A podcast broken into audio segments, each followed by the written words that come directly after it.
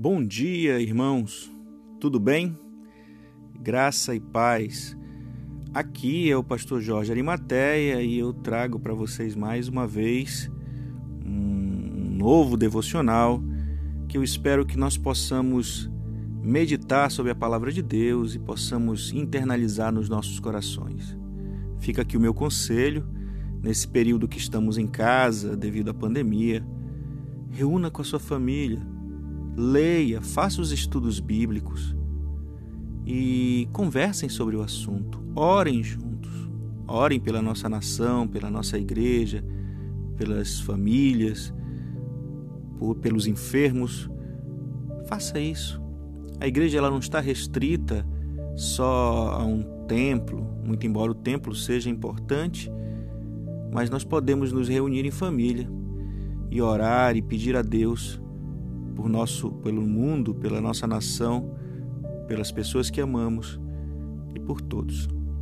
Ok?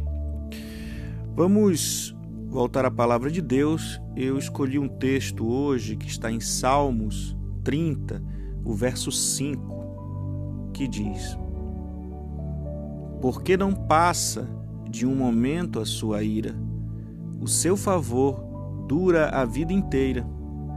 Ao anoitecer, pode vir o choro, mas a alegria vem pela manhã.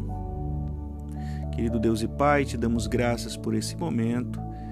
Nos ajuda a ter alegria em Ti através da fé, nas Tuas promessas, na Tua palavra. E por mais que nós não possamos ver muitas vezes é, um horizonte no meio de tanta neblina, de tanta confusão, de tanta tristeza e tanto, tantos problemas de um mundo caótico. Confiamos em Ti e sabemos que o Senhor está no controle de tudo. Bem, o que Deus fala sobre a tristeza? Na Bíblia, Deus diz que a tristeza é passageira, que não vai durar para sempre, como nós lemos aí no Salmo trinta e cinco. Deus também, às vezes, fica triste, né? Jesus chorou e se compadece de quem está triste. Vai chegar um tempo, quando formos morar no céu, em que não haverá mais dor, choro, nem tristeza. A tristeza é um sentimento que faz parte da vida de toda a gente, mas ninguém, é claro, gosta de sentir.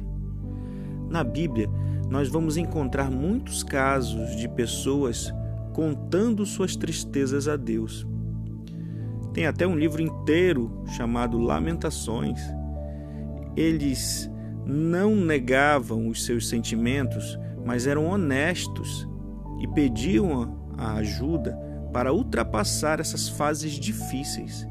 Independente das suas causas, Deus está lá para nos consolar nos tempos de tristeza.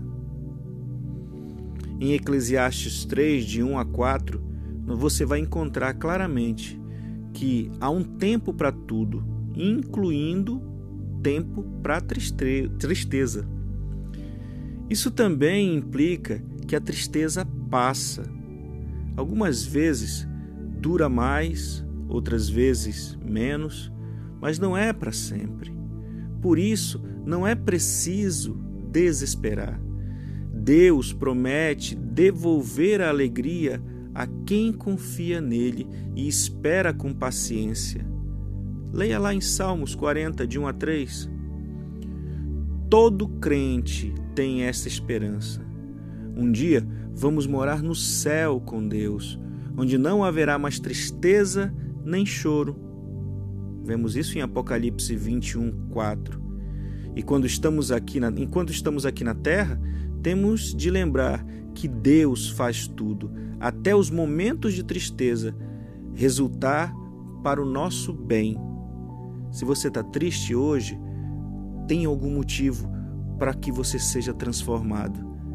Tudo o que acontece aqui na Terra tem um propósito positivo para que nós sejamos mais maduros, transformados, melhores, menos infantis, mas crentes pela fé nos dias que virão. Romanos oito, vinte e oito fala um pouco sobre isso. E como é, então, pastor Jorge, que eu posso deixar de ser uma pessoa triste?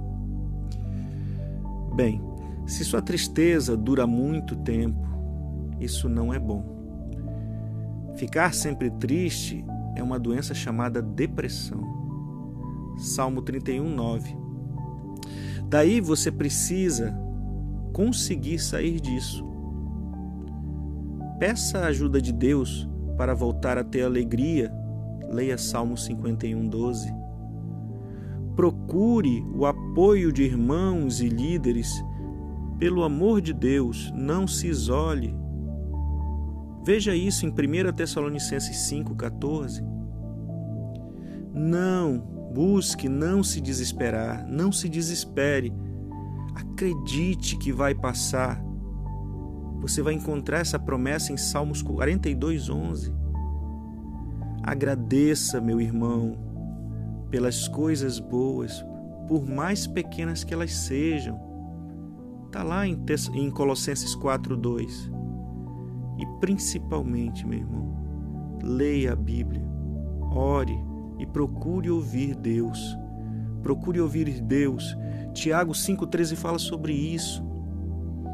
Você precisa ouvir Deus. Você precisa não ter essa ansiedade imediatista que quer sair do problema imediatamente. Às vezes, estar no problema é a solução, porque dentro do problema nós amadurecemos, nós somos transformados, nós deixamos de ser crianças mimadas em nossas almas e nos tornamos homens e mulheres de fé. Não, não esconda a tristeza.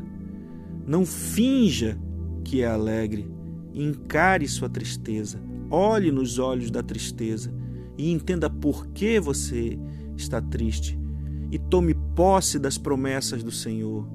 Peça a ajuda do Senhor, como foi dito aqui no Salmo cinquenta e um, doze. Procure estar com os irmãos, conversando com os irmãos, e mesmo que esses irmãos não tenham é, condições às vezes de lhe falar nada, É, não é porque estão na igreja muitas vezes que as pessoas têm tanta sabedoria assim, é uma verdade. Procure pessoas sábias, pessoas mais velhas, pessoas vividas, homens e mulheres que têm a te oferecer palavras de sabedoria. Não se desespere, não. Acredite, acredite, vai passar. Tome posse das promessas do Senhor. Salmo quarenta e dois, onze.